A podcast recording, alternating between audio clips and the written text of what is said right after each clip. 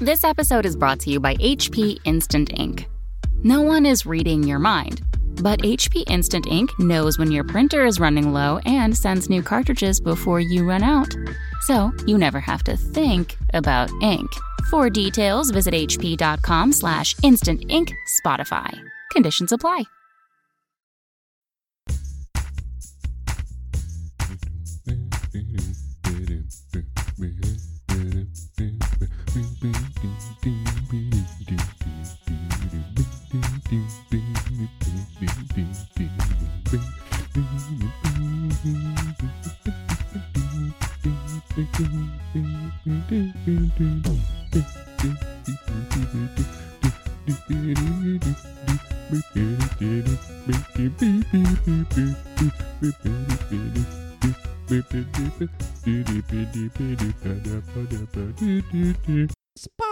Episode. Hello, everyone, and welcome to a pirate episode. That's right, a pirate episode starring Val Heffelfinger. It's been a while, folks, of Chapter Tactics. I have taken over things so that I might time shift a little bit. The Pacific coast was a bit too far from the clutches of Europe.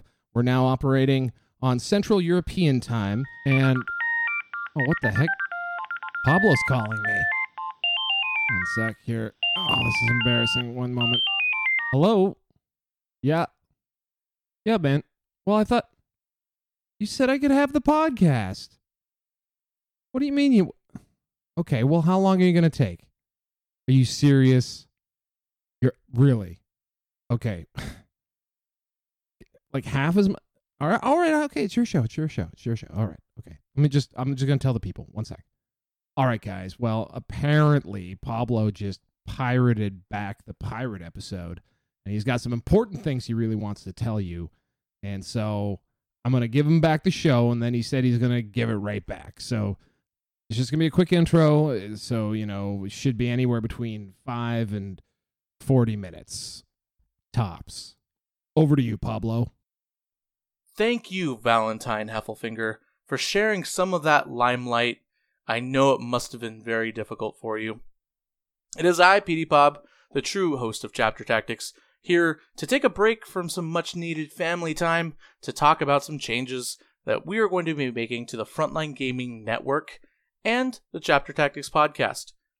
The first big change is we're going to be moving hosting services away from our current podcast host, which is Libsyn, over to a new host. This won't affect any listeners on the Frontline Gaming Network. You'll still be able to listen to The Art of War, 40k Stat Center, Signals from the Frontline, and Chapter Tactics everywhere you were able to listen to them before on YouTube, on iTunes, Spotify, on the frontlinegaming.org blog. However, there will be advertisements in these new episodes and all previous episodes. They will be automatic advertisements they shouldn't affect the flow of the episode at all. You should barely be able to notice them. However, the, these advertisements will lead to more improvements that we plan on making for the Frontline Gaming Network. So we have some big plans up ahead, and it's I'm really excited. Uh, everyone in the Frontline Gaming Network is really excited about these big changes, and we're just letting you guys know and gals know now that there will be some advertising and there will be some changes coming up in the future. Also, you may have already noticed one of those changes, and that's we got a snazzy new Frontline Gaming Network symbol. And so, what this means, if you see it on one of our podcasts or a podcast, you'll know that it was brought to you by the Frontline Gaming Network. So, you know, you'll be getting quality content or maybe something on chapter tactics or signals from the front line. And after this episode, don't forget to go into those comment sections and let me know how well you think Val did in his rendition of the chapter tactics intro also, if you want to support the podcast, go on over to patreon.com slash chapter tactics, where our patrons get lucky monthly giveaways, cool, cool conversations. They get an opportunity to ask questions that get answered live on every episode, although probably not this one, and so much more. Also, head on over to frontlinegaming.org where you can buy cool stuff like Games Workshop miniatures, painting, supplies, you can even buy our mats or terrain, and you can also get on over to the Paint Commission Studio and get a commission done for your awesome army. And finally, please, please, please test out those ITC beta missions. We did work hard on them, and we are looking for general feedback from the community. So if you haven't heard already, the ITC has released a new set of missions. So we are looking for people to test those out and give us thoughts and feedback on them. So don't forget to do that. Thank you so much, Val, for recording this episode for me so that I may stay at home and play League of Legends all day. I mean, spend time with my beautiful family. And of course, as always, have a good one. Thank you for all of that succinct and essential information, Pablo. And we have two excellent guests that I'd love to introduce to you all. Uh, they are men of the hour, men of the moment, perhaps at the zeitgeist of the 40K scene right at this time. They're hard to schedule because they have so many phone conferences and people to talk to and, and hands to shake and backroom deals to make. Uh, of course, I'm talking about the breakaway republic of the European Team Championships, potentially to be known as the WTC World Team Championships or some other cool moniker that will be settled on, I'm sure, in the next couple of weeks. We're joined here by Neil Kerr. Say hi, Neil. Hello, Val. And Ishik Balul. Hi. Now, Neil is is rapidly becoming the most famous uh, 40k ref. Uh, uh, I, I haven't checked the Nielsen ratings uh, in in a while, uh, but Salty John is looking behind him. Uh, I think so, Salty John is salty if that's the case. He's, I mean, he's going to own that power ranking forever, the salty yeah. ref power rankings. But Ishik, you you sir are a name familiar to me because for some reason I made Team Canada two years ago, and and so I have gotten to to to get to know a little bit about you. But why don't we we start with you and uh, just let the public know what has your relationship been with the uh, the ETC over the last few years. Sure, sure. Well, my relationship was actually pretty young because I uh, I'm the Turkey 40k captain, and I, my first ETC was in 2016 with Greece, and I just went there because it's like wow, it's hundreds of people coming world for a tournament. This sounds fancy. I think we should go there. And we just did, and we met like Neil and Tom there. And the next year, I, was checking the forum and noticed that the chairman elections were going on, and there was only three candidates, which for a position of seven, I think. I was like, oh, okay, so I'll get him for I'll get him for sure. I was like, I'm going to win the election. I should just apply, and I did. Best best kind of election you can you can you can compete for is one where you're acclaimed more seats than the candidates, sure, why not? Let's apply. And after that, it's just I started being a chairman. I liked uh, doing something for the community that sort of like, uh, like preparing the rules packs, helping other people, having captains, preparing for a great event, like making great. Just working on the event was lovely, although a bit stressful. And after that, I just stayed a chairman for the last three years, and this was actually my fourth year as a chairman before the split.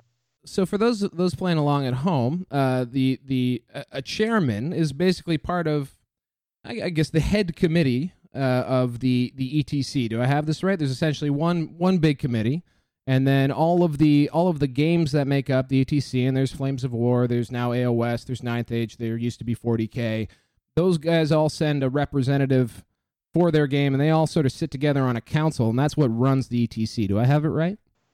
Essentially, yeah. Uh, if I have to be more precise, I would like to say it's a council of volunteers that are that use uh, the living memory and the people who know how to run the event in general. They are not the actual people who run the event; that's the, the organizers. This is the chairman is essentially the connection between the players and the organization. So it's like, what terrain do we need? How should we prepare the rules pack, the timetable? Uh, they are they are meant to be the directors of the event, like essentially the like we said, council. They're usually the cap some of the captains, but they they are not system bound. So essentially, like me and Tom used to be the 40k chairs, but we were we could essentially we were doing and helping out with the general event or any other system specific things as well. It's just a council of volunteers where you work on a good event for, for a year and you work on it uh, work for the future candidates as well, like essentially hosting the vote for uh, creating the host vote for 2021 or any future years. Yeah. Okay. Um, and then uh, thank you. And then Neil, briefly, what is uh, what was your role with the the ETC last known? Last known, I was the head referee um, at the ETC. You could sort of say the TO on the on the weekend itself.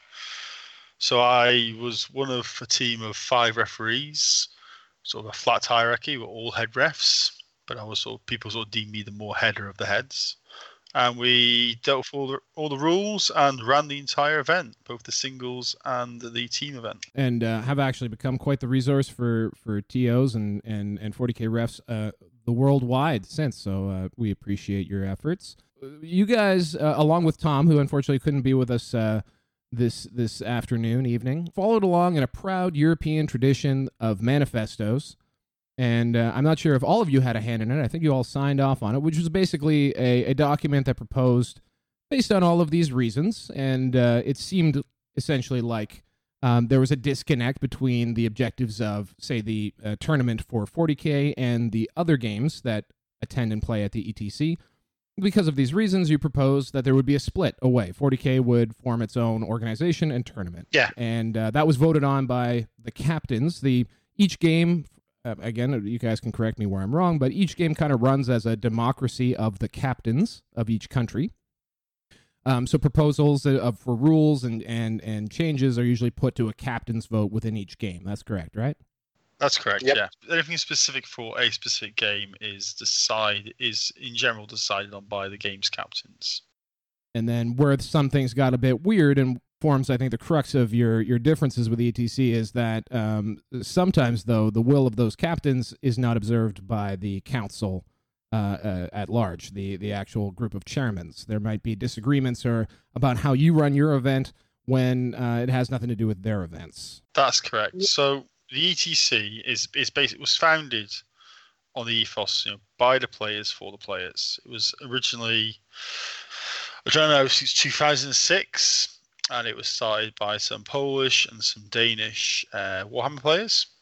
And they basically they just got on some forums and said they're tired of playing the same people all the time. You know, in Poland and Denmark, it's very competitive, but it's always the same people at the same tournaments. So they decided to create an international event and invite people from other countries to get new opponents, basically. And in 2007, 40k joined, and it's basically snowballed and grown ever since then. Yeah. And it was so this when they found started it, they had this ethos for the players by the players. Was going to be a democratic tournament rather than see a TO driven tournament. It's not just like one more group of people making all decisions. It's everyone who's participating has an equal stake in the decisions that are made and how the tournament will be run, which is an absolutely fantastic idea, and I wholeheartedly stand by it. I think it's a brilliant idea. The problem is, is that over the years, it's become too big Oh, it's become, too big, it's become too much of a victim of its own success. Because while, say, in 40k, the captains can decide on the rules pack and stuff like that themselves, if there were anything that they wanted to change related to 40k that in some way might have and it might have an implication for another system, then it had to be voted on by everybody. What I mean by this is, for example, the, everyone knows ETC is allows one team per nation which is obviously caused a lot of controversy among some you know larger nations. It's it's uh, it's FIFA rules, but yeah. Yeah. And so we've been approached by some Asian players from Japan and China who wanted to come. They couldn't get a full team China or a full team Japan together this time out. They wanted to combine their forces, which therefore breaks the rule because you know Team China, Japan slash Asia is not a nation. And so, even though 40k and all the captains were like, "Hey, this is a great idea. We 40k would love to have an, a, a group of Asian players come over, and maybe in the future that snowballs into more Asian teams." Because it broke the overall ETC rule of one nation per team, to get that overridden, you have to have a. There would have to be a vote where every captain from every other system would get to vote, and the majority wins. So the, the 40k captains want to allow something for just to happen for 40k, couldn't do it because it's everyone else gets a vote, and this is the problem that everybody get every other system gets a vote on what happens to your system, and it just be, and it just became a problem that nothing ever changed. I mean, something that I mean in in the documents uh, that was passed around, and I think subsequently your the explanation that was shared publicly uh, as to why the split happened, that is a bit more, um, I, would say, on point and, and a little easier for people to understand. It's just the practice of ETC actually, kind of like the Olympics or the World Cup or any of these things, goes out to bid uh, every year for a new host nation, and just like with the Olympics and uh, World Cup and things like that, sometimes you have uh, you know, a good host nation who uh, is orderly and has everything together, and sometimes, you know, uh, you're in Athens and, and things are sort of cobbled together at the last second. And actually, I think that literally happened to you guys. You guys had a bad one in Greece too, didn't you? uh, I was, it was. Athens was the year that um, I stopped being chairman because there you go. of mu- multiple issues caused me on the Sunday to be walking around crying involuntarily. Yeah, because um, I've been I basically burnt myself out like trying to keep everything together, Yeah. like in terms of the tournaments, keeping it together. Yeah. So uh, basically, you know, you're at the whims of of these, you know, uh, you know, sort of mini or like this. They're, organizers on the in the host country that you may or may not have a good relationship with. You're kind of taking them at their word, and they're doing everything from scratch every time. I know here in North America, people are. I've always been a little bit confused. Why do you guys always have trouble with terrain and stuff? I mean, you have the event every single year. I mean, over here we have sort of um, you know, very almost institutions now. You know, there's the there's the there's the Nova Open, there's the Las Vegas Open, there's uh, Adepticon. All of those things have their stuff. They store them in a warehouse and they bring it out the next year, and and they never have a problem. And here's here's the the ETC, perhaps the most. We haven't really said what it is yet, but you know, the ETC is legitimately a, a coming together of the best players on the planet playing for their countries. It's as close to a prestigious thing you can do playing toys, and and yet you know a lot of times you know i remember before um you know when i was sort of vaguely aware of it i would kind of scoff at the event because it was always played on like plywood with with like vhs tape terrain and you know empty paint pots. It was always looked awful. And uh, that is a lot to do with just how it's set up structurally. Is that right? Absolutely. One of the reasons of the split was how it came to be because uh, it was like the 40k captains wanted the event to go in a direction in a more professional way, where okay, we this is how an event can grow. At least this is how we see it. We need to do X, Y, and Z, and the other systems and the people who are lead the prominent figures in that system were essentially saying, uh, saying like, no, we would like it to be in an amateur setting. We don't want to be any professionalism getting involved. We want to keep it still like a, trying to organize in a local team tournament level, like borrowing terrain from here and there. And like we sh- shouldn't keep any inventory. We shouldn't any to we shouldn't like try to have any profit at all. right So, and that eventually led to irre- irreconcilable differences. Like we couldn't just no, we disagreed on a very fundamental level. Yeah, I mean, and on the terrain, it's a very good example. This is one of the examples of you go in mind this this the, the idea of splitting has been building for years. I think we talked about it's probably been start going on since Poland 2012. That's when the conversation started about 40k leaving. It's been a thing that's been on for a while, and like the terrain is a good thing because like terrain's always been an issue. Like you say, each year it's a different organizer, different host, and they beg, borrow, scrounge terrain. So two years ago, Ishik and uh, Juro ran the ETC in Zagreb, um, which was fantastic because one of the things they did was they got together and Ishik created some standardized terrain. yeah as a tile It's- player i really appreciated suddenly Yeah. having line of sight blocking that was that was great thanks But it, it, Yeah, it's it's I mean it's not the the best terrain in the world in the universe. You know, you're not. It's not like you know 3D printed resin amazing terrain. But what it is is incredibly functional for what the ETC wants, and it is exactly what all the captains, b- by extension, and all the teams want it Because Ishik developed this terrain with in conjunction with talking to all the teams and captains about what would you guys want. Mhm. So it's per and it was a perfect solution. It was it's made it's, it's high quality foam card. It packs down obviously very. You can obviously break it down quite easily. So it, it has a very small footprint when it's packed up, and it was fantastic. And we again used it in Serbia this year, and uh, even Tom invested in a load more of the terrain personally for the Belgians to be even more of this terrain available. And then this year now in Luxembourg, the Luxembourg organisers turned around and basically made an agree signed an agreement with a with a with a terrain company for this company to produce 3D printed terrain for the entire tournament for the 40k without even once asking the 40k captains what they wanted. And the thing is, none of the 40k captains actually wanted the 3D this 3D printed terrain because it didn't fulfill the functionality. It didn't meet like the maps that they've developed or anything like that. It's just like the typical an organizer makes a decision for you because they think that's what you want and they believe they know best. I remember actually reading over. I think the the bid in the original budget it was something like two grand for all of the terrain. like Yeah. it was Yeah, it, it was a hilariously low number. That was just like that. Uh, no, like you're not going to do it for two grand.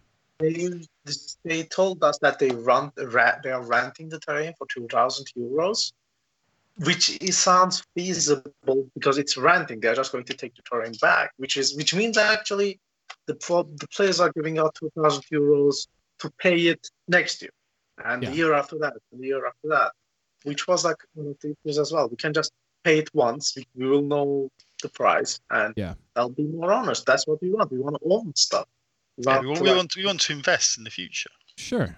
Uh, so uh, now, actually, I would like to because I think this story, and we've we've spent a, a reasonable amount giving the backstory, and I think it's you know broad strokes. Essentially, I think the you know the objectives of you know the 40k playing uh, tournament, uh, you know, are no longer in line with the ETC as a whole. Uh, different strokes for different folks. It's time to set out on your own, and now the fun stuff begins.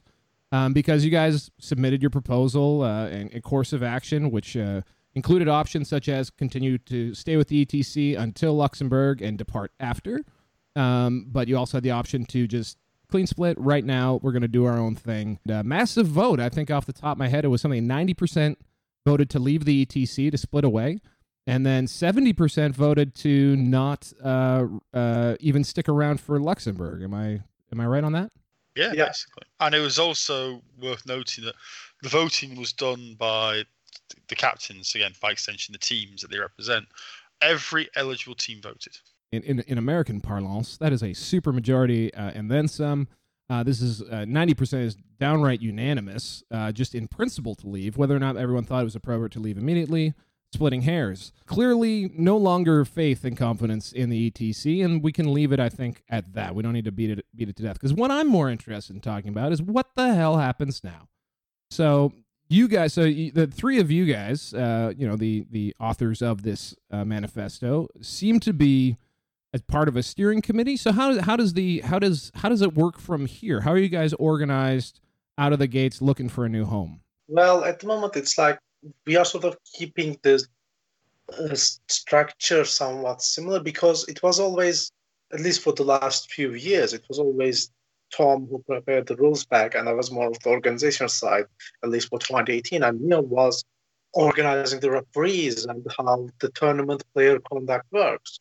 So it, it as a, like we all already ran the tournament every year, at least for the last few years, and like we can just keep it going. We know what to do. We know what we want to do, and there's no official title, but I think we we are like TO or, or something is would be appropriate to call it. But we are mm-hmm. not effectively TOs because still every decision goes through the captains. Like we don't write the rules pack or let's say add forward or not. That decision still belongs to the captains. Well, I like to be called the Politburo, but that's just because I'm a you know history fan and communism is funny. the Politburo, um, and that, that's actually kind of where where I'm coming from. Is is like, do you guys feel like you have the ability to go out make decisions, or are you beholden to put everything out to a vote to the captains? Which you know, I guess it's it's it's what how many 30, 30, 30 plus, maybe forty captains? How many are there? At the moment, there is 34 voting eligible, like the uh, 14 both eligible captains, which means 34 teams who attended in the last two years. But Yep. uh, we actually have like 38 to 40 prospective teams this year. Because I mean, there's going to be some big questions coming. Uh, you know, where is it going to be held? Um, you know, date and all that kind of stuff. How do you guys expect to manage through those kind of decisions? Well, that's what we've been doing for the past couple of weeks. Um, I mean, one of the things is obviously where's going to be held. So we went out very quickly and said to all the captains, you know, have either yourselves or people you know in your communities are interested in potentially being, helping host this, let us know. And so we collected over the past few weeks of bids in. We had, correct me if I'm wrong, Ishik, there was nine bids in total initially, which which we've whittled down to is it five? We are basically like we like especially Ishik doing a lot of work on it himself, you know, going through checking the fine details, seeing if this if this is viable or not. Like what if, if what you're telling us is you can do is realistic or not. And so we whittle it down, and then later this week the idea is that we'll present all the bids and then sort of go through each bid as well, the pros and cons of each bid, and then let the captains decide from there and let them have an informed decision. Is there uh, any any light you can shed on that? You know what the short list looks like. Yeah, you got the short list to hand, Ishik? Yeah, I know the short. I know the short list at the top of my head. Uh, it's yeah. at the moment uh, there are, the five bids is one of the one of them is Spain. They have a really good venue that hosted their 450 person tournament in yep. September, I think to. Okay, I, that was actually right off the top of my head because we only really discovered what they were up to in November. Um, that's fair, uh, I believe, is one of the TOs and organizers there. Um, and uh, they ran it in a beautiful venue. Uh, looked very smooth. Positive things from everyone involved. So great. That's our first one. Who else? Uh, we got Austrians who want to run it at a hotel that has two Boeing 727s on top of it, where you can go have a drink in the middle of a plane at the top of a, of the top of a building, uh, mm-hmm. which is pretty neat. Uh, we got the Slovenians who who have it in Ljubljana, which I hear is a wonderful city, and uh, like on fourth we have the Greeks who want who are not the same Greeks in the 2016, so that matters a bit because I don't think and for the last, we have a Turkish bid.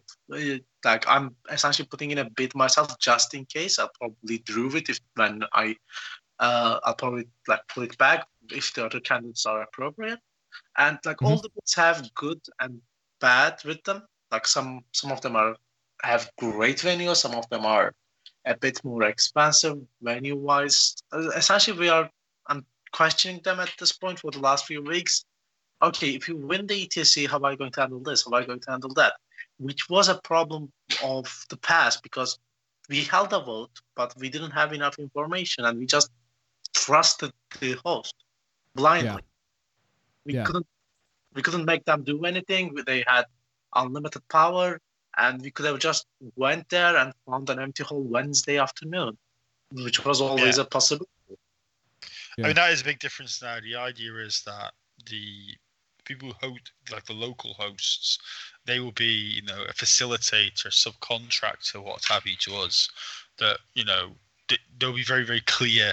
This is what you have to do. We'll be we'll be dictating the terms throughout the entire process, um, rather than like you know, as you just said, oh, you've won the bid, off you go. Please do, please do what we want. So be a much closer working relationship and much, much more control, like hands on the reins from our side, which should be good. And so, is there is there much consideration given to? Because I mean, recently, I don't know if it's coincidence or not. Um, I guess it was returning to Luxembourg, but oh man, I'm going to be sound pretty ignorant. Is Luxembourg in the EU? Is it in the yes. Eurozone? Yes. Is there much consideration to that? Um, like I know previous to that, there were a couple in a row that uh, were sort of outside of the euro, maybe a little bit cheaper, maybe a little more uh, Warsaw Pact type countries. Uh, what's uh, is is that part of the consideration? Because I know you know uh, all, not all teams are able to to handle you know the expenses of travel and, and things like that as well as others. How big is cost a consideration? Well, it's not going to like we are going to reject a bid outright, but uh, let's say from England, there was actually a British bid that got pulled off because it wasn't really viable after like we sort of questioned it, and it was like, yeah, and something like that. But uh, it's always going to end in a vote, and we are going to say, okay, guys, this is going to cost X amount of funds, and we understand that some of the teams won't like will have a hard time getting there if able at all. So it is almost like already showed itself in the process. Not like there's going to be direct, uh, because it was in Serbia, which was which is quite cheap, and we had the biggest 40k event there with 36 teams last year, and. Mm-hmm and for example, uh, let's say in London, in August. I don't personally see it happening, even if the bid is great. Right. Not because we will not allow it or anything. It's just simply not going to get enough votes to be chosen as the nation to host the Mhm. country. Um, yeah. Now you need to bring your passports for all- for most people. So hey. Ah, Um, Um, okay, so uh, you know, um, we were talking about uh, you know Spain and and and and other options there, Slovenia. What do you guys What do you guys get the sense of? What are you most excited about with the opportunity to you know kind of control and shape your own destiny with this kind of uh, you know uh, uh, opportunity in front of you? Like, do you have you know a hope to create a, a terrain cache? You know, uh, you know something that can be used every year. Will there become more? Will become more of a you know institution, less less like a you know traveling circus, and more like something that's a little bit more permanent? Um, in terms of is going to travel every year or not, that's a decision that's going to be right now. The focus is just getting this year done, just getting an event, getting this year off, and getting it done. You know, making it knock out of the park as good as possible, and then going forwards, once we've got everything in place for this year and we're locked down, you know, we've got the venue, we've got the media coverage, streaming, all these things are sorted and fixed, and it's all good. Then we're going to look ahead and say, okay, what what shape are we going to take? Is it going to be changing every year? Is it going to be like find a home? Is maybe we find a place for a couple of years? All these things will start going into it. But the one thing we are, like said, we are set on is that the money, like the profits, it will, there'll be a chunk of the profits coming back to us, the WTC, which is going to be used to invest in terrain mats, which will then be stored somewhere. So that going forwards, we'll build, like you say, you will build up this infrastructure of materials. I mean, we just then we just drive across Europe to wherever it is. So that's the one thing that's absolutely set in stone. Is that's what we want to do. We, want, we need to invest in the future to make this. You know, it is like you said, it is the most. It is you know possibly the most prestigious event in the world in terms of you representing your country. You're playing against essentially the top player. Every opponent you play against is a top player from their country, but it doesn't look prestigious, and we need to make it look prestigious. What do you What do you see as as as as like the biggest opportunity for evolution for the event? So yeah, maybe getting good terrain and getting uh, you know a venue that you know has toilet paper and air conditioning. Those are great things.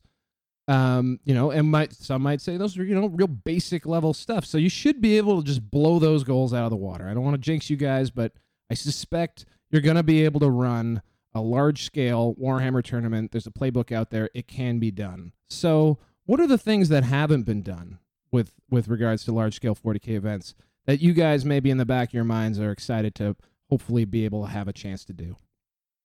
Well, we sort of have a few ideas. The most prominent being uh, one lacking thing in at least in Europe. We this is just the initial ideas. Nothing is certain yet. But to we are hoping to get a circuit of national team events or at least team events where we move like throughout the year. We will have uh, one event in let's say Belgium, one event in Sweden, one event in Croatia or something where it will be team events, and then like potentially it has many pro- many outcomes from that to essentially build something that leads to the worlds. On top of that, it's just trying to improve what we can every year to make it the actual the actual world's 40k event, like the pinnacle of the the pinnacle of the players because it's the only event in the world that you can play with six different national opponents in six rounds. If you count Yeah. the singles, and you can potentially play against twelve different, uh, like people from twelve different countries, which is uh, already unique. Like I think we need to play that in the future. I think we plan to do that. Yeah, I mean, like since just you saying this idea about this uh, circuit, it's not that we go organize events. There are there is actually a huge amount of team events in Europe, and a lot of them are driven by people who are involved with the ETC. I mean, the French have a have a team tournament circuit to choose their ETC team.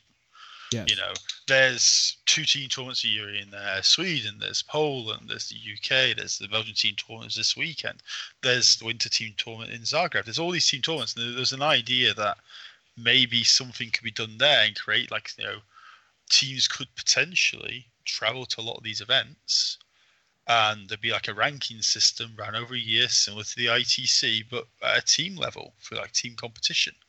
And then maybe going forwards the like the WTC next year there'll be the, there'll be the nation the country versus country event that we all know but maybe there could be at the side a parallel team tournament that's, that's open for all.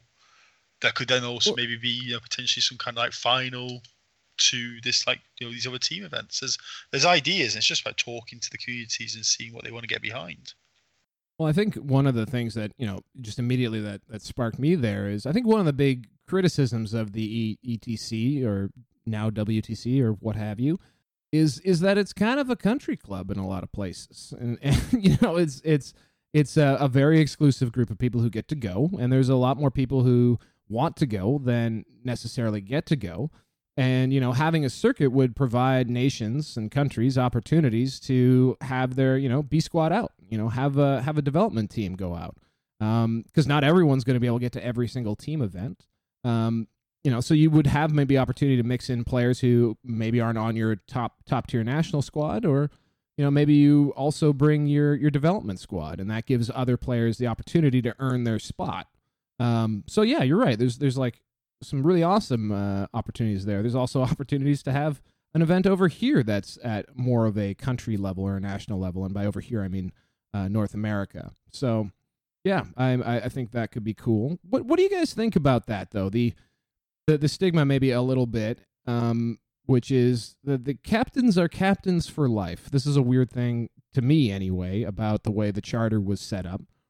And also, I'm wondering if it's possible to ever get out from underneath it because you'd need captains to vote themselves out of a captaincy for life. Um, that comes from a time period when it was kind of just you know all you wanted were was people to get teams together and come, and whoever put in that effort, well, they get to be the captain. And maybe now we're past that for a lot of these countries. Is there any hope for reform from you know from from the angle of team selection and you know how captaincy is handed uh, sorry handled and handed down or passed off?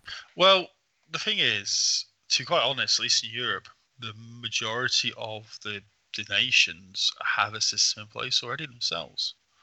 You know, um, Sweden, their team is picked every year based off it. There's a there's a Swedish ranking system that we have here, and the team is picked out of that. And the, what happens is the top three players at a certain point are automatically in the team, and those three players pick a captain from themselves or from outside. Um, England, you know, Scotland has a ranking system and a qualification process. The French have a huge qualification process. The Danes have one. A lot of countries now have very sort of set in stone qualification processes, and within that also structures for how the captain's chosen. Not all countries do. There are, you know, some small nations. Like a good example is Wales. They have such a tiny pool of players that they can barely get eight Welsh guys together. So it's kind of a case of who wants to still be captain, and they keep forcing Gaz to still be captain every year, despite you, you know, despite he doesn't want to be sometimes. Um, and so most countries now have definitely are, you know, it's become integrated into their local community, like how to qualify in that it gives them legitimacy. Sure, there are obviously some obvious, there are some exceptions. I mean, an obvious one is Team America, how America is chosen. Whoa, But that- really? Yeah, I mean, but that and that's and that's the thing. That's the, that, there's a question there of, you know, where's the legitimacy of us? What authority would we have to step in and say, no, you must do this? And at the same time, Right. it's very hard to. And it's we don't want to sort of like overreach and say, so you say, start telling cap like teams, you have to do it this way, because you know you you might we we might not understand what goes on in a certain country, certain community, how the dynamics and that are there. You know, there might be very good reasons why it's done a certain way, not another way. But Yep. I think there has been legitimate discussion amongst the captains, and this has gone on for about a year now, about the, there needs to be put into place a way to stop somebody holding the team to ransom. So, i.e., a captain who is no longer supported by his community whatsoever, but refuses to step down. The prime example of this is the Greeks. That last that they had a team, it didn't attend for a couple of years, and the Greeks formed wanted to form a new team with a new captain, and the previous captain refused to step down. He basically because he didn't he didn't he, he'd fallen out of his community and he was holding the team to host, hostage basically. And in that instance, the like the 40k captains got involved and just basically agreed, no, we're just we're just gonna we're just gonna accept a new team because it's clear what's going on. And as a community, the captains actually, you know, did that. So this idea of being held hostage, we've already proven that as a as a community from the 40k like WTC captains, they don't necessarily think it's a good idea either. Because you know, like I said, they, the Greeks being the example when they all came together and said, yeah. no, you know, you can't do this. So I think it's obviously a lot of listeners, a lot of people. America is the biggest community in gaming community in the world, and the way the American team is picked is very much, you know, you are captain, and it's a and you when you become captain, you set your mandate out. So Sean Nayden set his mandate out about how he picked the yeah. team. He was chosen to be captain, and he has that mandate until he decides otherwise. And that's something that the American gaming community, the ETC community, will have to look at maybe in the future and say, "Is this something we keep going?" And it's hard. You know, America's hmm. hard. There's so many players. How could you how could you fairly pick a team? This this is I mean I mean you went to America, but I mean clearly I was speaking about the tyrannical rule of Christopher Haynes. Yeah, but, but, but how how do you pick a, how, how exactly how do you pick a captain in Canada when your community is so spread out and kind of and kind of operates in small little pockets, small little islands on their own, don't they? Yes, and I mean, I'm, I, I'm. I'm, I'm sort of, I'm sort of joking, and maybe that's that's also uh, something. You know, you, you, you, you know, the the FIFA structure, which would be another thing. I think a lot of Americans are like, why the hell? You know, we got, all, we have. Eh, I guess that population is about the size of the EU, maybe bigger. Mm-hmm. They're roughly, they're roughly the same. Yeah. Um, and uh, and yet, you know, they have one team. Yeah, they do, and this is something that's been brought up, and because you've got obviously like in Europe, Poland, Germany, France, and England have by far the biggest gaming communities. They've got huge, massive, massive communities. Spain as well. You know, 450 player single tournaments. When you ask these teams, and not just the captains, you ask the teams, would you not like to have a second French team or a second Spanish team? They all say no. Because it's something they spent, they they they they've, they've, they've worked towards, they've striven and they've worked hard to get into a national team some of these guys invest years to get into the, to get into their national team. You know, right. and it's something. And when they're in the team, they then their entire year reading up to the WTC is spent practicing, list planning, going to tournaments. Like they're, they're, that's their one focus. They, they literally they'll, they'll go to single tournaments playing lists that they think would be good to play at the team event, even if that would hamper them they stop them doing well at a singles tournament because it's all about mm-hmm. practice. It's all about that one weekend and right. trying to be the best country for them. And for them, having multiple teams just removes that prestige, and ergo also removes that motivation to try your best. Because no longer it's not it's not just you representing your country. There's three other teams representing your country. I suppose I, you know, and and I think that is, and and you know, pardon me for playing devil's advocate, but I think that is definitely one of the things that makes it special. I mean, just like you know, you don't you don't go and watch the Olympics so that you can see Team Canada and and and Team, um, you know, Team. Sorry, I should you know like Team Ontario and Team Quebec. Uh, you know, you go to watch Team Canada and the people from this entire country that come together for that. But on the other hand, there there is the reality of this game still being fairly regional. Um, yes, there is a growing cadre of traveling players, uh, especially in North America, and certainly, uh, you know, starting to see that a lot in Europe too. But for the most part, people do kind of stick to their zones. And, you know, that's just a reality of, you know, you're not making a living at this. You know, you got to be able to justify the costs and take the time and, and go and, and, and do those things. So people tend to play against each other in these regional events and then go to big uh, events that maybe capture larger populations. Those are your big majors, and the ETC being one of them. Um, would there not be an argument, though, for some countries, like, for example, you know, Canada, the United States, um, or even uh, you know ones where it's feasible that metas never really interact and they are kind of independent that you might have a canada east and a canada west a us south and uh, a us north. Bad example. But uh, you know what i'm saying? Like would there not be maybe an argument for the realities of the game in that sense? Because someone in germany theoretically just from a geographic limitation you know you can go from north to south of germany in the time it takes me to drive to my nation's capital. You know, like it's it's it's like the, the the scales of distance and isolation are a little bit different uh, for other countries in the world. Is there not maybe an argument there? So there is an argument for that, but I, I since I come from a small nation, I can tell that if there was a chance, I would play against multiple French teams or multiple German teams, and uh, or like or multiple English teams, which are real possibilities if we start to allow uh, the teams like multiple teams from a single country. It I wouldn't want to attend that tournament because the reason I go to that tournament is to play six different teams, and they, you should like the national aspect is the most important aspect. Like it, like it's a team event and it's a national event, and it's like you you are the best of your team usually. Yes, there are some captains that just take, take some of their friends. That is a thing. The Greeks were a thing, and we are sort of improving on that as well. In the future, it might be possible to put it into some sort of rule set that uh, if you don't do, if like if you don't have good enough support, you might you should be encouraged to leave your captaincy. But it is the actual unique aspect of TC, I might like at least the Worlds, our event, uh, where we do get 34 teams from 34 different countries. And that is magical. Yes, I understand that some countries are too big and they are effectively different countries. Like the Serbians and the Croatians are more similar than a West Coast US team and an East Coast US team, actually, since they do play with each other several times throughout the year.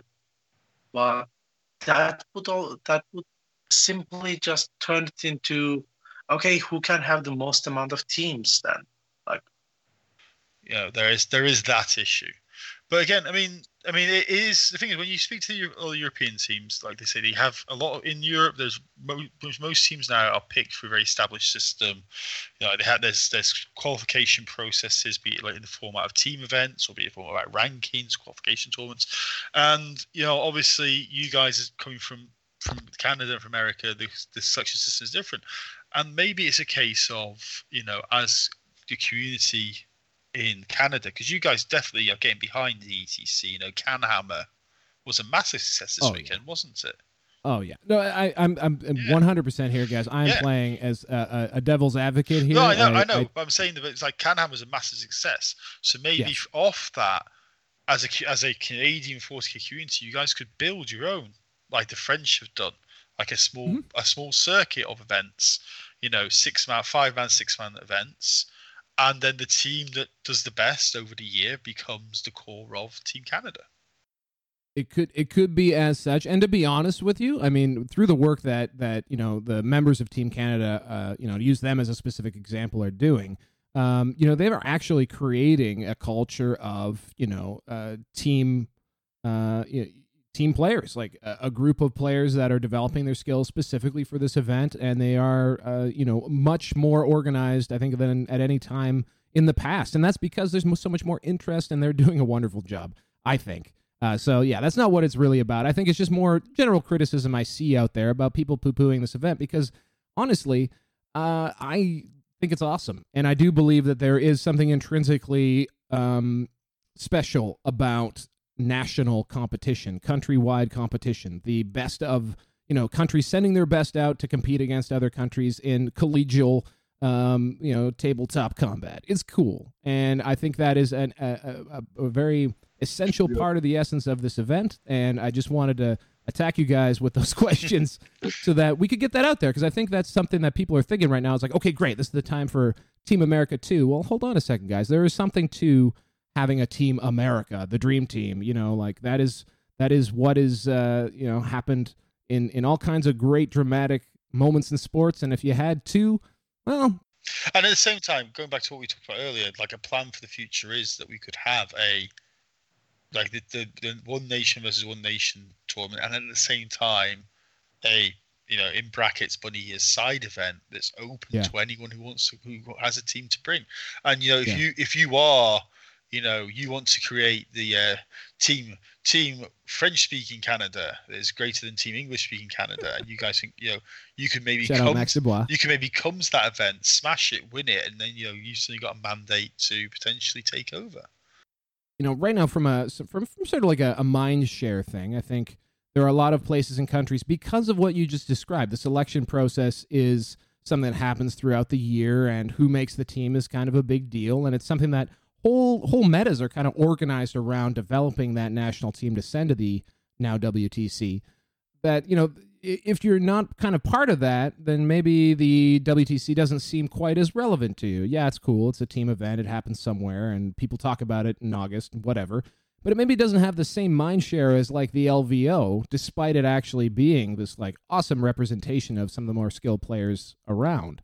What do you guys think about? Uh, you know, how you how do you go about raising or elevating the uh, the, the the sort of status of the WTC of of get people to care more about the results and what happens there? it has been an issue. Like you are correct. The WTC doesn't have the not doesn't have essentially its reputation known because it has a feeling of like the old boys club because it's essentially the same people for most countries. And it has been a failure of past. Like we didn't do a good job of raising awareness and letting people know. One of like, i don't want to call back to the etc but one of the issues was we didn't ha- even have a, uh, the same website throughout the years because every year people wanted to do their own website and we couldn't force them to just use ours. And now we are working on a new website which is called worldteamchampionship.com and we'll essentially try to make it one-stop shop for everything wtc there. You want to know where how to reach out to your national team? You can go there. And we will make it known that's our aim to make it the prominent team tournament in the world and we had been lacking in the past i'll give you that. And we like by our structure we can never be something that can be a thousand person tournament that easily because there's the limited amount of countries in the world. But we can improve the qualities of the event and make it the world cup like this is essentially like the football. It could be the world cup of the tabletop miniature gaming and especially 40k and i think we have a great community that can support that Yeah, and also one of the things we've definitely identified going forwards is we need to have a, a much better stream game, a much better social media game. You know, getting information out there early, like open, like across like you know different forums, different platforms. You know, doing some kind of building up the hype leading up to the event, and then obviously the coverage of the events. You know, these are all things that definitely could be improved. I mean, the past two years, Last Hammer Gaming has, has streamed to 40k, and not knocking them at all. They've done a, given the fact that they were doing it out of their entire own pocket and having to drive like half across Europe for their equipment. They did a really good job. But we could, you know, you just look at like what LVO did a few weeks ago, what you guys did at LVO.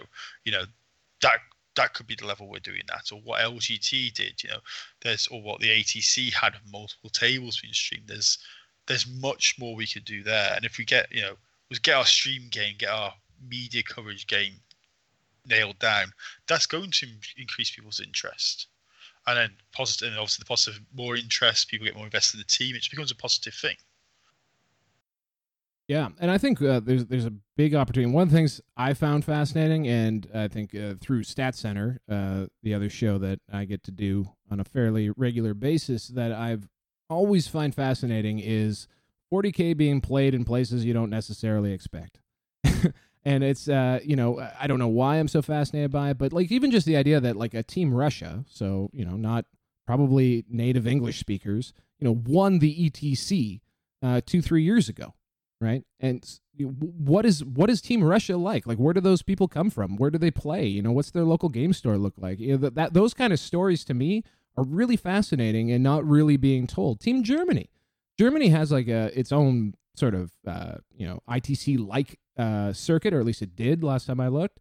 Um, it has uh, clearly a very active and skilled, uh, you know, gaming population. What's the story behind Germany? The Spanish ran the largest tournament team event ever in November, kind of out of nowhere, and clearly there's a really healthy, developed, uh, uh, you know, meta and and uh, you know committed group of players there. So there are these.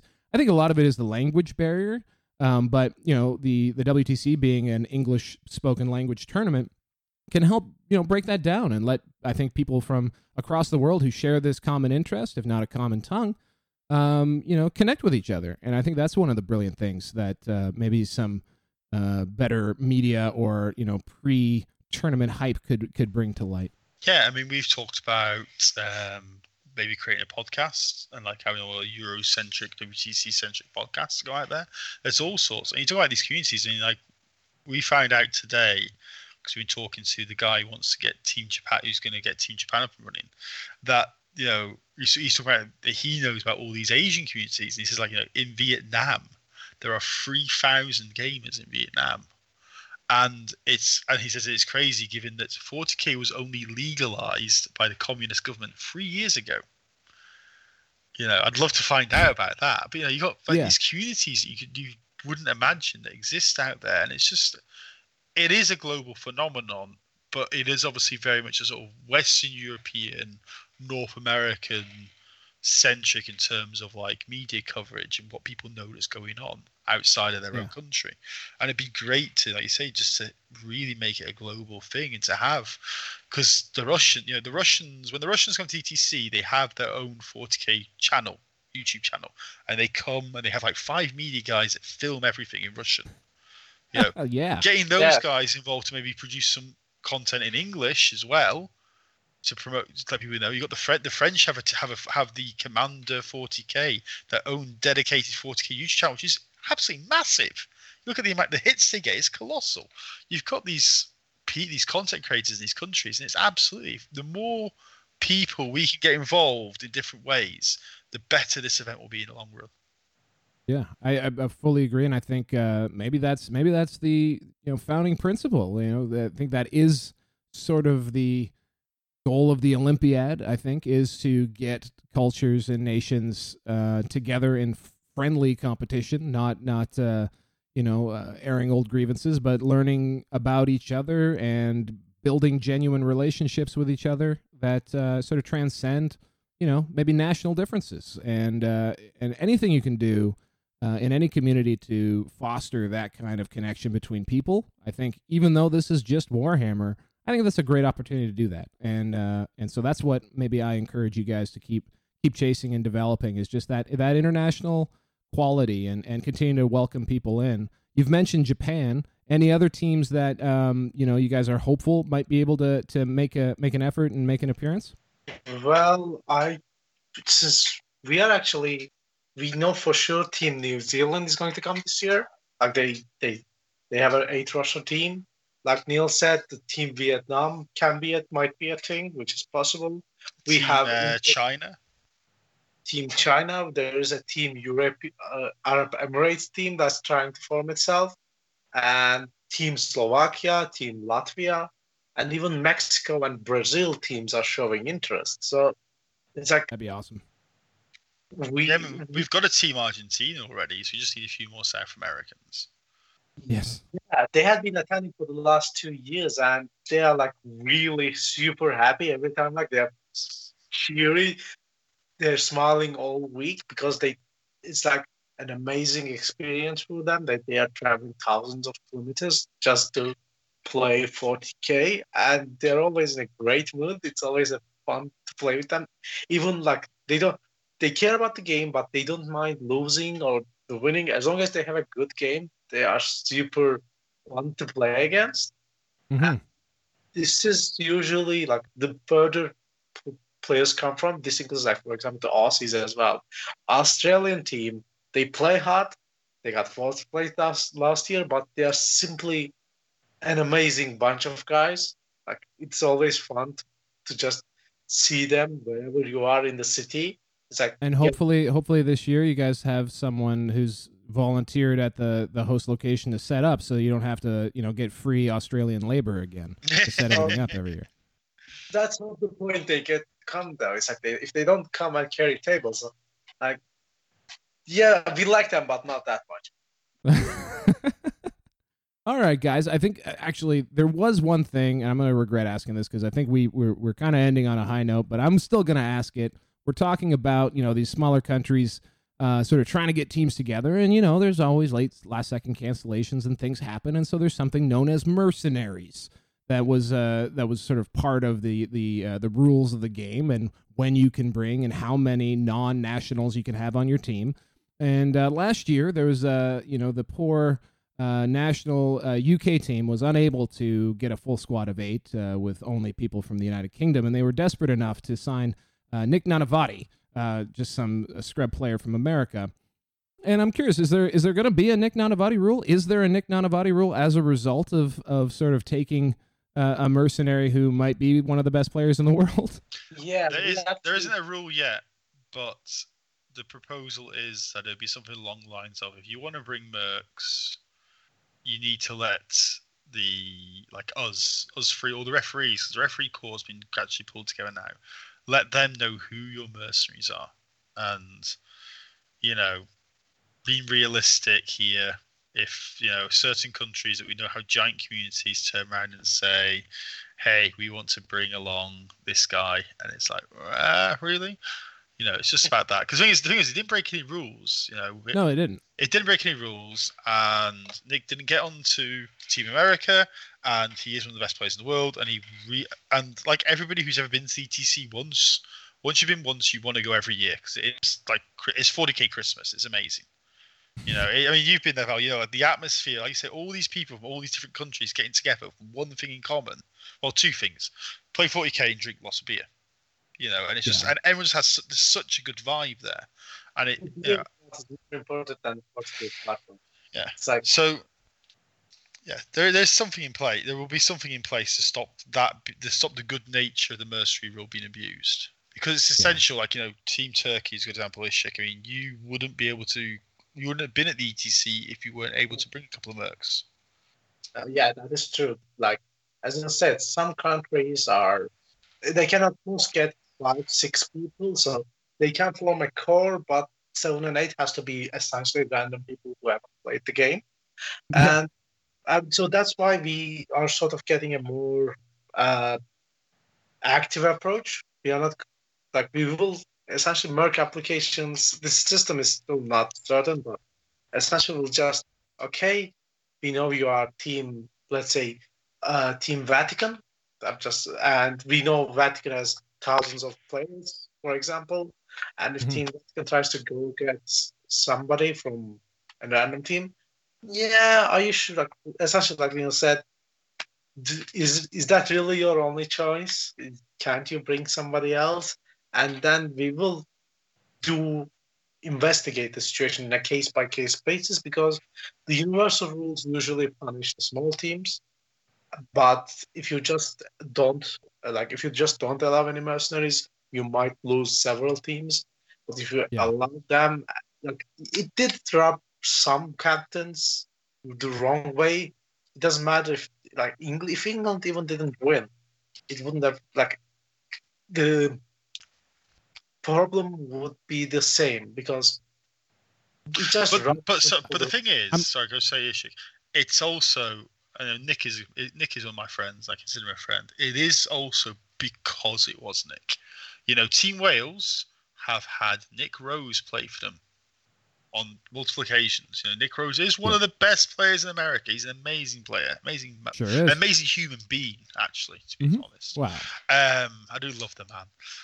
But I've never looked no, into his soul. but there was no but yeah. kind of complaints about that, you know. And Wales are not, you know, Wales. Okay, they've had a bit of a dip the past two years, but Wales were a bit of a powerhouse. Was, you know, they were always contending for a podium position at most in, in like the final game, most ETCs. They're not a, a pushover team. So I think it was a lot to do with that. It was just specifically it's someone high profile like Nick as well, and then that it was Team England who are a massive community and are one of the powerhouses of ETC as well. So it's a combination of those two factors more than necessarily a team picking a strong merc from another country. So this is this is like uh, I'm gonna I'm gonna editorialize a little bit, but I you know again question came from the Devil's Advocate chair. I, I for one absolutely loved it. I thought it was awesome. I thought it was a cool little sub story. Um, you know, it was it was dramatic, but it wasn't drama. It was it was just it was cool. And then they went out and actually won. Um, and uh, you know, I think I mean, I'm correct me if I'm wrong, but I mean, there's a lot of weird stuff that happens at, at national level competition. I mean you know, I think it's cool as long as the, the team is majority that X nationality. I think there's nothing wrong with if it if another team has the opportunity to to raise their level of play by going out and getting a really good player who just couldn't quite make the cut at another team. Like you look at TJ Lanigan last year, played for Team Canada. I'm pretty sure, 99.9% sure he's on the U.S. squad this year. So he used that as a way to get on to the national team, demonstrate his skills, and show that he's able to compete at that level. And so I would say, you know, I would appeal like don't react negatively to this. It was awesome. If anything, if you're if you're a, a, national team that doesn't quite have that that level of quality, maybe consider, hey, why don't we why don't we go find one of the Americans who are stuck at home or one of the the Brits who are stuck at home because they can't quite make their national team because they're so good. It'll only raise the level of competition and make those teams better and give people the opportunity to play. So I'm all for mercenaries and I was setting you guys up for that and I apologize. No, it's okay. I'll just totally tag on that because it is true. I mean, personal experience. I was one of the guys that started Team Scotland. We couldn't get eight, even just eight players who were Scottish together, let alone eight ETC players. And we had Nathan Roberts, who is the cap- Josh Roberts is the captain of Team England. It was his little brother playing for us. We also had another couple of players who were who are now were mainstay England, Team England players playing for us initially because we couldn't get enough Scottish players together because there wasn't really a Scot. There was not much of a, tournament scene in Scotland. They had one tournament a year, like a small twenty-man event, you know. But through the Mercs allowing the team to, to exist, Team Scotland, and then just you know Scottish players actively getting out there and you know rustling people up, having little one day events to, to like spread the spread the new the word of what Team Scotland is, what the ETC is about. Team Scotland has now got a really healthy tournament scene. They've got talk they've got like one or two yeah. tournaments a month, and I mean, and they they came third. They came third I mean, last two years. They ago. record their resort. They, they still record all their results on a on a sheepskin. But yes, I mean they, they clearly are uh, you know developing a really good national squad there. Yeah, and that's and that that would never happen if Scotland wasn't allowed to put mercenaries in the team or me and Timkins started out. You know, and so, so I, I, 100%, I'm 100% on it. Mercs are important. We just need to have a little bit of sensibility that certain teams can't abuse it. You don't, what you don't want to turn around is there'll be a, a like a super team you know, at the end of the day, where it's like the four best Americans plus like you know an amazing German player, amazing French player, and stuff like that, and it just becomes silly at that point, doesn't it? Well, I don't know. I mean, you're still gonna get you're still gonna get four amazing players who bubble up and and have to take their spots on those national squads, right? I mean, like I've always been mumbling why why isn't Team Canada the four best Canadians plus the four Americans who didn't make the national team? Like, you know, I just think that would I think that would just you know breed better competition. I think it's great. I think really maximizing the potential of the best players with that national feel and like that grounding of it's got to be the majority of that from that X country you know, I don't know. We've ranted. I've ranted enough about it. I think it's awesome. I hope you guys keep mercenaries and and don't get weird about it just because Nick did something cool last year, along with some English guys. Do you know the very sorry, just a, just one little bookend. Very funny story about the whole Nick thing was that it was Alex Harrison that basically reached out to Nick and then got Nick to reach out to Team England about joining the team, and Nick then took Alex Alex Harrison's spot on the team. And, I, and Alex doesn't mind me saying that because he's my mate. So you know that's that's all well and good. Um, Mr. Harrison's been on uh, Stat Center a couple times. No, no, no stranger to us. I drafted him in fantasy too, although he went down pretty early this year with his barely practiced possess bomb at the LVO. Damn it, Harrison. Anyway, so let's wrap it up, guys. I, I think uh, just just to to maybe as a farewell, what's the number one thing that you're looking forward to in the in the bright new future of uh, of of the WTC or World Cup of Warhammer Ishik?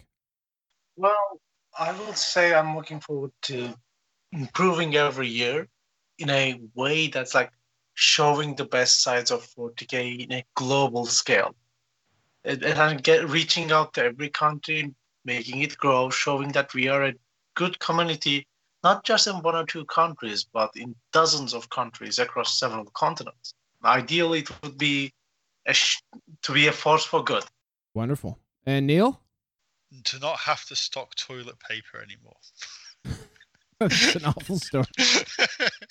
no, but I'm um, just looking forward to more of the same. And I'm looking forward to it, you know, this amazing thing that is the WTC, or ETC is now the WTC, this amazing vibe, this amazing group of people that make it up. It's like 250 odd people, it expands every year, you know. I just want to see that continue and hopefully grow in some way and just keep the good times rolling. Heck yeah. And uh, I wish that only to you guys and your team and all the captains. And uh, I really look forward to what's in store for the whole event. And uh, I will be uh, following along closely, safely from a distance. Uh, you will never see me there again. That's it, guys, ladies and gentlemen. Thank you so much. Uh, Pobs would probably plug a bunch of stuff about the Patreon right now. There is a Chapter Tactics Patreon. You can do that. You can support. We didn't talk about the ITC here, but it's still together, guys. That family didn't didn't uh, separate. So you can uh, support the ITC through the ITC Patreon if that's something you would like to do.